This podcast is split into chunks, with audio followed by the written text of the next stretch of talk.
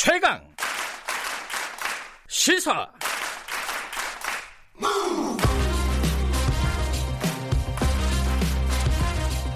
지금 여러분께서는 김경래 기자의 최강 시사를 듣고 계십니다.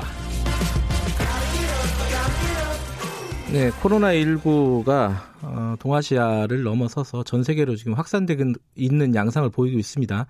어, 대유행이라고 하는 뭐 팬데믹 어, 그런 현상의 초기 단계로 진입한 거 아니냐 이런 우려도 나오고 있고요. 그래서 어, 일부에서는 어, 이게 코로나 19가 확산되고 있는 지역을 좀 연결해 보겠습니다. 어, 떠오르시는 나라가 아마 이탈리아일 겁니다. 이탈리아가 밤사이에 들어온 소식 보니까 확진자가 만 명을 육박하고 있습니다. 9천 명이 넘었고요. 그리고 사망자도 400명, 463명, 463명이 이릅니다. 지금 치사율은 어, 세계 최고라고 지금 계산이 되고 있고요. 어, 먼저 이쪽 유럽 쪽 연결을 하고요. 그 다음에 미국도 지금 상황이 심상치 않죠. 어, 유럽 다음에는 미국을 좀 연결해 보겠습니다. 먼저 프랑스, 프랑스도 지금 확진자가 계속 늘고 있습니다. 파리 현재 있는 특파원 연결하겠습니다. KBS 김자영 PD 특파원, 안녕하세요. 네, 안녕하십니까. 네. 어, 이탈리아가 심상치 않으니까 이쪽 얘기부터 먼저 좀 물어보죠. 그 이탈리아 상황이 이게 제일 궁금한 거는 우리 같은 경우는 사실은 이렇게 확진자가 폭증을 한게 음, 신천지라는 사태가 있었습니다. 지금도 진행 중이고요. 이탈리아는 왜 그런 거죠?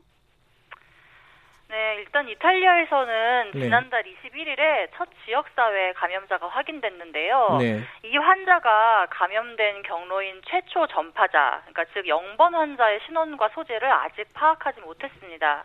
어, 이탈리아의 관련 전문가들은 네. 이렇게 코로나19의 급격한 확산 이유 중에 하나로 이런 보건당국의 초기 방역 실패를 지적하고 있는데요. 네. 이 초기 감염자에 대한 역학 조사가 중국인이거나 중국인과 접촉한 사람들만 중심으로 이루어져서 방역에 큰 허점이 있었다는 겁니다. 그 잠복기가 지나고 나서 일본 환자를 뒤늦게 발견했고 네. 그러면서 지역 사회로 급속히 전파되면서 상황이 크게 악화되고 나서야 뒤늦게 대응에 나섰는데요. 네.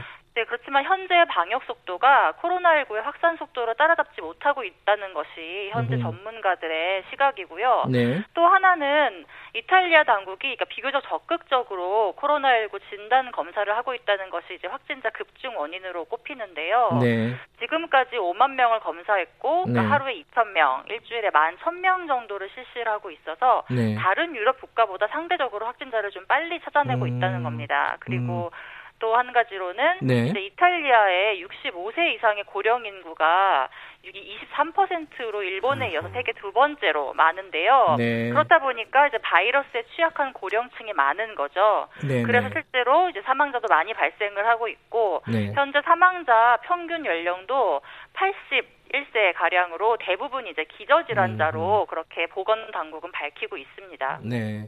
아, 그러니까 이 뒤늦었지만은 어쨌든 검사를 굉장히 신속하게 진행을 하면서 확진자가 느는 측면도 있다 이런 말씀이시네요. 예, 그렇습니다.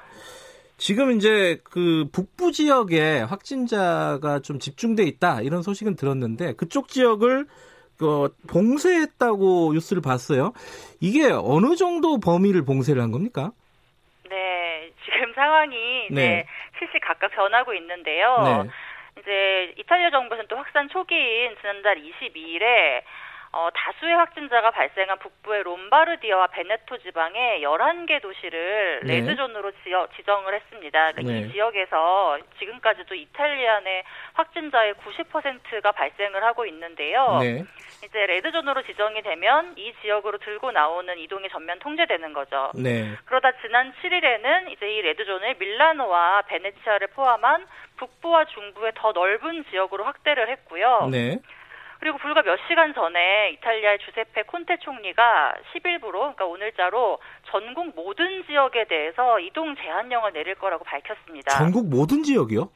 예, 예, 그렇습니다. 그러니까 기존에 이제 그 15개 지역에서 그러니까 네. 7일에 확대한 15개 지역에서 10일부로 전국 모든 지역에 대해서 이동을 제한하겠다. 그러니까 음. 즉 모든 국민은 집에 머물러 달라고 강조를 한 거죠. 네. 이에 따라서 이제 6천만 명 되는 국민이 업무상이나 건강상의 이유를 제외하고는 거주 지역에서 다른 곳으로 이동할 수 없습니다. 아하. 그리고 이 조치는 예. 네네. 예, 계속 말씀하시죠. 예. 네, 이 조치는 이제 내달 3일까지 효력을 발휘하고요. 네. 만약에 이를 어기게 되면 최대 3개월의 징역 또는 206유로, 그러니까 우리 돈으로 28만 원의 벌금형에 처해진다고 음, 합니다. 예를 들어서 그러면은 그 김자영 특파원께서 이탈리아에 뭐 취재가 있다. 그래도 지금 못 들어가는 상황인가요? 예, 그렇죠. 저 제가 이제 이 이탈리아에 음. 들어가는 사유를 네. 이쪽에 맞게 이제 증명을 해야 네. 네, 저 이제 들어갈 수 있는 거죠. 오늘 아침에 뉴스를 보니까요. 이 봉쇄 조치를 하면서 교도소 면회도 중지를 했다, 금지를 했다 이런 얘기가 있는데 이것 때문에 교도소에서 폭동이 일어났다고요? 네, 네, 맞습니다. 그러니까 지난 8일에 이탈리아 북부 모데나와 그 세계 교도소에서 가족 네. 방문 금지 조치를 놓고 폭동이 일어났는데요. 네. 현재 당국이 코로나19 확산 방지를 위해서 교도소 내 가족 면회를 금지하고 일일 외출자 수를 제한한다고 발표했습니다. 네. 그러자 수감자들이 바리케이트를 설치하고 교도관에게 대항했는데요. 이제 면회권 등의 요구 목록을 작성을 해서 교도소 간부랑 협상을 시도했고 또 수감자 가족 일부는 교도소 밖에 모여서 이들을 지원했다고 합니다. 근데 이제 모두 그 이 모데나 교도소에서는 이 폭동으로 인해서 수감자 총 6명이 사망한 것으로 알려졌습니다. 그러다 보니 이제 아까 말씀드렸던 네. 전국에 대한 봉쇄 조치의 배경이 아마 이제 이 모데나에서의 수감자 사망으로 어 이제 야기된 것이 아닐까 하고 지금 언론에서는 보도를 하고 있는 상황입니다. 아, 이게 교도소 면회를 금지했다고 폭동을 일으키는 거는 우리 상식으로는 잘 이해가 되지 않는 부분이긴 하네요. 이 부분은.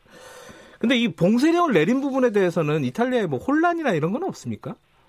네, 지난 7일에 네. 총리가 이 부분을 이제 발표하기 전에 뭐 이 부분이 언론에 의해서 뭐 누설됐다라는 이야기도 있는데요. 네. 네, 뭐 그와 동시에 레드존으로 지정된 지역에서 봉쇄령을 피해서 빠져나가려는 사람들이 기차역으로 한꺼번에 쏟아져 나오면서 또 기차역에서 굉장히 막대한 음. 혼잡이 음. 생기기도 했습니다. 어, 지금 특파원이 있는 그 프랑스 얘기 좀 여쭤보죠. 지금 파리에 계신 거죠? 예, 맞습니다. 어, 파리에서도 확진자가 나왔죠? 예, 지금 현재 프랑스의 확진자는 1,412명인데요. 프랑스 네. 전역에서 발생하고 있습니다. 어, 특히 북동부의 뮬루즈라는 지역의 대형 교회에서 이제 수천 명이 집회에 참석을 했는데요. 네. 그 이후에 이제 확진자가 속출을 했고 또이이 신도들이 복귀한 지역에서도 감염이 잇따르고 있습니다. 그래서 프랑스에서는 지난달 28일에 국가 전염병 경보 수준을 2단계로 올렸고요. 네. 현재는 최고 단계인 3단계로 올리는 방안도 계속 검토하고 있습니다. 이게 우리 같은 경우에는 이 마스크 살려고 막 줄을 서고 오부제를 하고 뭐 이런 좀 혼란이 있었습니다. 지금도 진행 중이고요. 프랑스 같은 경우는 어떻습니까? 네, 일단 프랑스에서는 우리나라랑 이제 기존에도 좀 인식이 다른데요. 네. 사실 프랑스에서는 뭐 이제 이 코로나가 확산되기 전에 코로나19가 확산되기 전에 마스크를 쓰는 사람들을 이제 거의 볼 수 없었습니다. 그러니까 네. 프랑스에서 마스크를 쓰면 뭐 거리를 다닐 수 없을 정도로 이미 중증의 질병을 가지고 있다라고 사람들이 음. 인식을 하고 있고요. 네. 또뭐 테러라던가 이제 이런 여러 가지 뭐 상황들 때문에 얼굴을 가리는 것에 대한 일종의 이제 터부가 형성이 되어 있어서요. 네. 뭐 이전에도 이제 마스크를 쓰는 사람들을 거의 보기 힘들었고 코로나19가 이제 확산된 이후에서도 뭐 여러 가지 이제 이유에 의해서 마스크를 약국에서 구하기가 굉장히 힘든 상황입니다. 음. 게다가 이제 최근에 음, 전체적으로 마스크의 공급량이 굉장히 부족해지면서 정부에서 네. 어, 의료진과 그다음에 코로나19 확진자 그리고 처방전이 있는 환자에 대해서만 마스크를 공급하겠다. 음. 즉 이제 처방전이 없는 일반 시민들은 마스크를 살 수 없도록 그렇게 조치를 내린 상태여서요. 네. 그래서 지금 뭐 한국처럼 마스크를 사기 위해서 줄을 서는 그런 광경은 프랑스에서는 좀 찾아보기 힘듭니다. 그 유럽 전역으로 사실 확산되고 있지 않습니까? 뭐 이탈리아, 프랑스를 넘어서서요. 근데 네네. 이제 몇 가지 궁금한 부분이 있는데 유럽이라는 나라, 아, 유럽이라는 공동체는 하나의 유럽을 지금까지 외쳤는데 이런 상황이 되면 갈등이 생길 수밖에 없을 것 같아요. 어떤 문제들이 지금 생기고 있나요? 역시 또 문 제는 이제 바로 마스크와 장갑인데요. 장갑이요? 어허, 예, 예, 예, 그렇습니다. 이제 이곳에서는 또 마스크보다는 네. 손을 깨끗이 해야 된다. 그러니까 손을 수시로 이제 그 씻어야 된다라는 부분을 굉장히 그 강조를 하고 있어서 네. 어, 프랑스에서는 뭐 마스크보다는 주로 이제 뭐 손소독제를 이용을 하거나 아니면은 위생 장갑을 끼는 경우가 많습니다. 뭐 유럽 네. 전역이 아마 마찬가지일 겁니다. 근데 이제 이 바로 이 마스크와 장갑, 그러니까 네. 이제 이 부분인데요. 지난 4일부터 독일과 프랑스, 체코에서는 차례로 이 마스크와 일회용 장갑 등 코로나19 예방과 관련된 위생용품의 수출 제한령을 발표했습니다. 그러니까 네. 지금 자국에서도 공급이 상당히 부족한 부분들을 막기 위한 조치였는데요. 네. 그래서 다른 이제 유럽연합 회원국들이 하나의 공동체를 강조하는 유럽연합 정신에 위배된다면서 일제히 비판에 나선 거죠. 근데 그럼에도 불구하고 이 세 국가, 그러니까 프랑스, 독일, 체코는 결정을 굽히지 않고 있어서 지금 현재 유럽연합의 결속력에 또 의문이 제기되고 있습니다. 네. 게다가 이제 이탈리아 정부는 이달 초부터 유럽연합에 마스크를 비롯한 의료 물품 지원을 요청하고 있는데요. 한 언론에 따르면 지금까지 이탈리아의 지원 의사를 밝힌 국가는 27개 회원국 중에 단 한 곳에 불과하다고 합니다. 아, 네. 네. 그러니까 유럽연합을 이끄는 뭐 독일이나 프랑스도 네. 이제 지원 의사를 묻는 기자들의 질문에 즉답을 피했다고 합니다.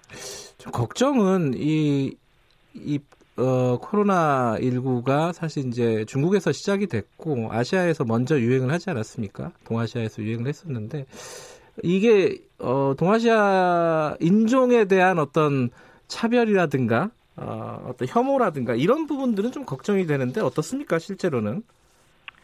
네, 이제 한동안 유럽 각지에서 아시아인들에 대해서 뭐 인종차별적인 혐오 발언이나 네. 폭행이 잇따랐었는데요. 네. 이제 최근에는 가짜 경찰이 마스크를 쓰고 다니는 아시아계 유학생들에게 접근해서 벌금을 갈취하는 그러니까 이른바 사기 사건이 또 언론에 보도되고 있습니다. 예. 이제 프랑스에서는 불법 시위를 차단하기 위해서 공공장소에서는 복면 그러니까 복면 착용을 음. 금지하는 법안을 시행하고 있는데요. 네. 근데 이제 이를 악용한 거죠. 그래서 현지 경찰이 마스크를 쓴 학생들에게 150유로, 그러니까 우리 돈으로 한 20만 원 정도의 벌금을 물게 했다는 그런 사례가 예. 중국 유학생들의 SNS에 올라왔습니다. 그래서 네. 프랑스 중국 대사관에서 프랑스 경찰과 법조계에 확인을 했는데요. 네. 이렇게 건강상 이유로 마스크를 썼, 다고 해서 벌금을 물리는 것은 불법이라고 합니다. 그러면서 이제 이 사건이 경찰을 사칭한 사기꾼들의 소행이라고 공지를 했다고 합니다.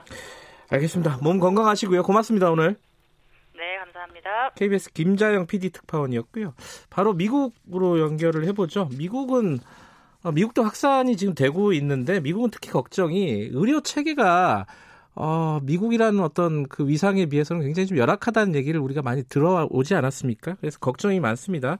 미국의 워싱턴에 계십니다. 어, 노정민 통신원 연결해 보겠습니다. 안녕하세요. 네, 안녕하십니까. 미국 워싱턴입니다. 워싱턴 그 DC에 계신 거죠? 그 수도에? 예, 제가 지금 워싱턴 DC에 있습니다. 예. 네.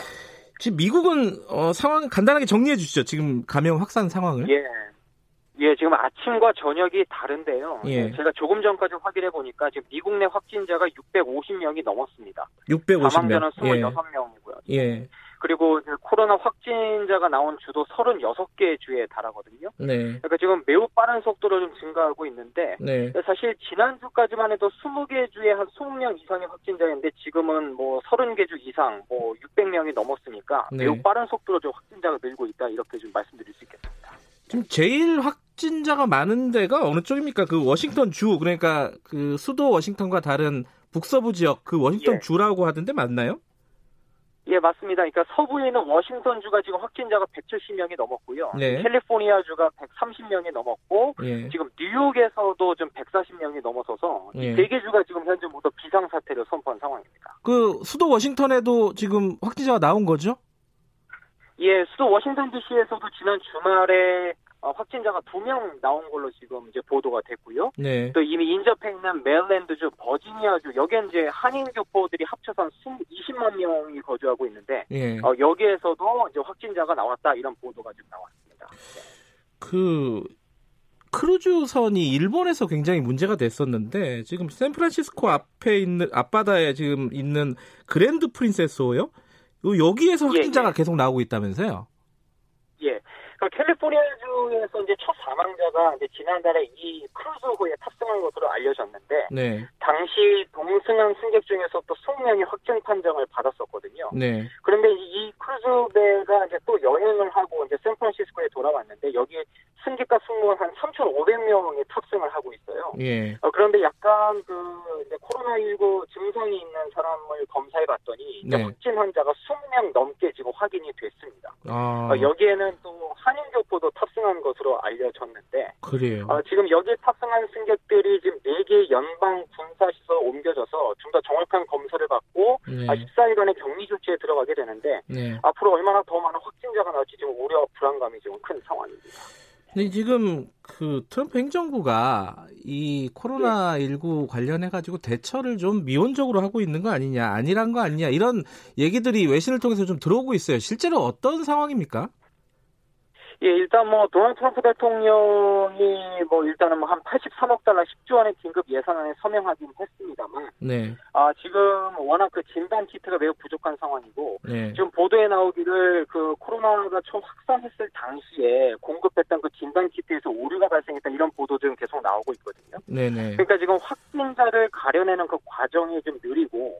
또 이를 관리하는 데 있어서 부실하다 이런 비난이 좀 많은데 네. 말씀하신 대로 이 지금 미국이 방역이나 예방 조치가 워낙 그 체계가 잘 발달되어 있지 않은 데다가 네. 워낙 미국의 땅이 넓고 인구가 많기 때문에 앞으로 얼마나 잘 관리될지는 좀 지켜볼 필요가 있어 보이고요. 예. 또 제가 질병통제 예방센터를 계속 좀 들어보고 있습니다만 사실 한국처럼 그렇게 뭐 확진자 관리라든가 몇 명을 검사했는지 지금 상황이 음. 어떻게 된지 업데이트가 좀 매우 느리거든요. 네. 이런 부분에 대해서도 좀 혼란이 좀더 어, 가중되고 있는 그런 상황입니다.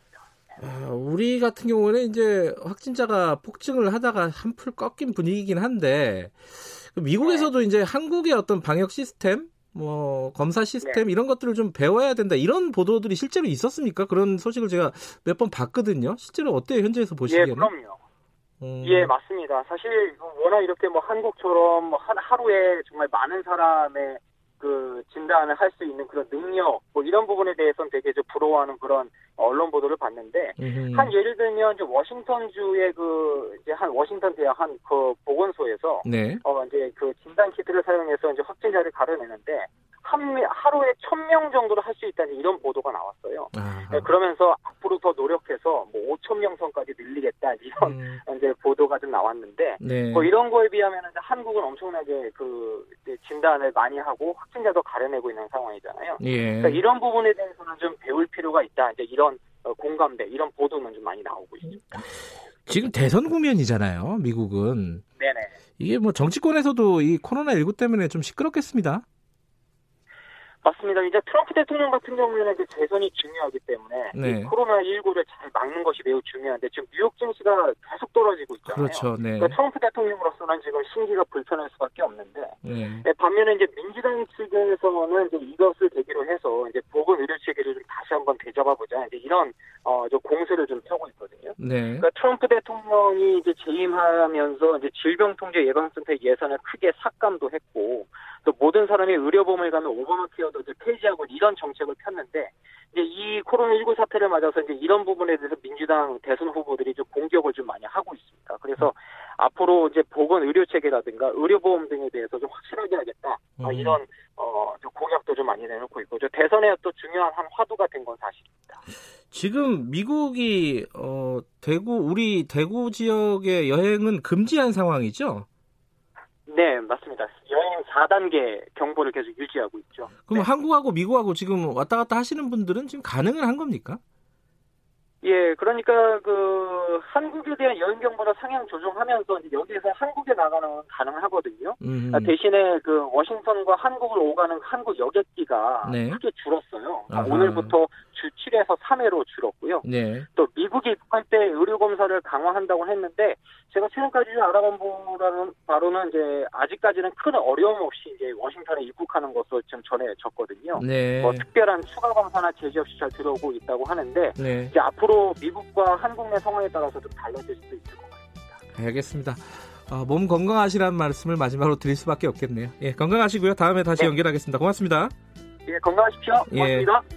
미국 워싱턴의 노정민 통신원이었습니다. 건강하시라는 말이 이제 요새는 그냥 인사가 아니라 진짜 진심을 담아서 하는 얘기가 돼버렸습니다.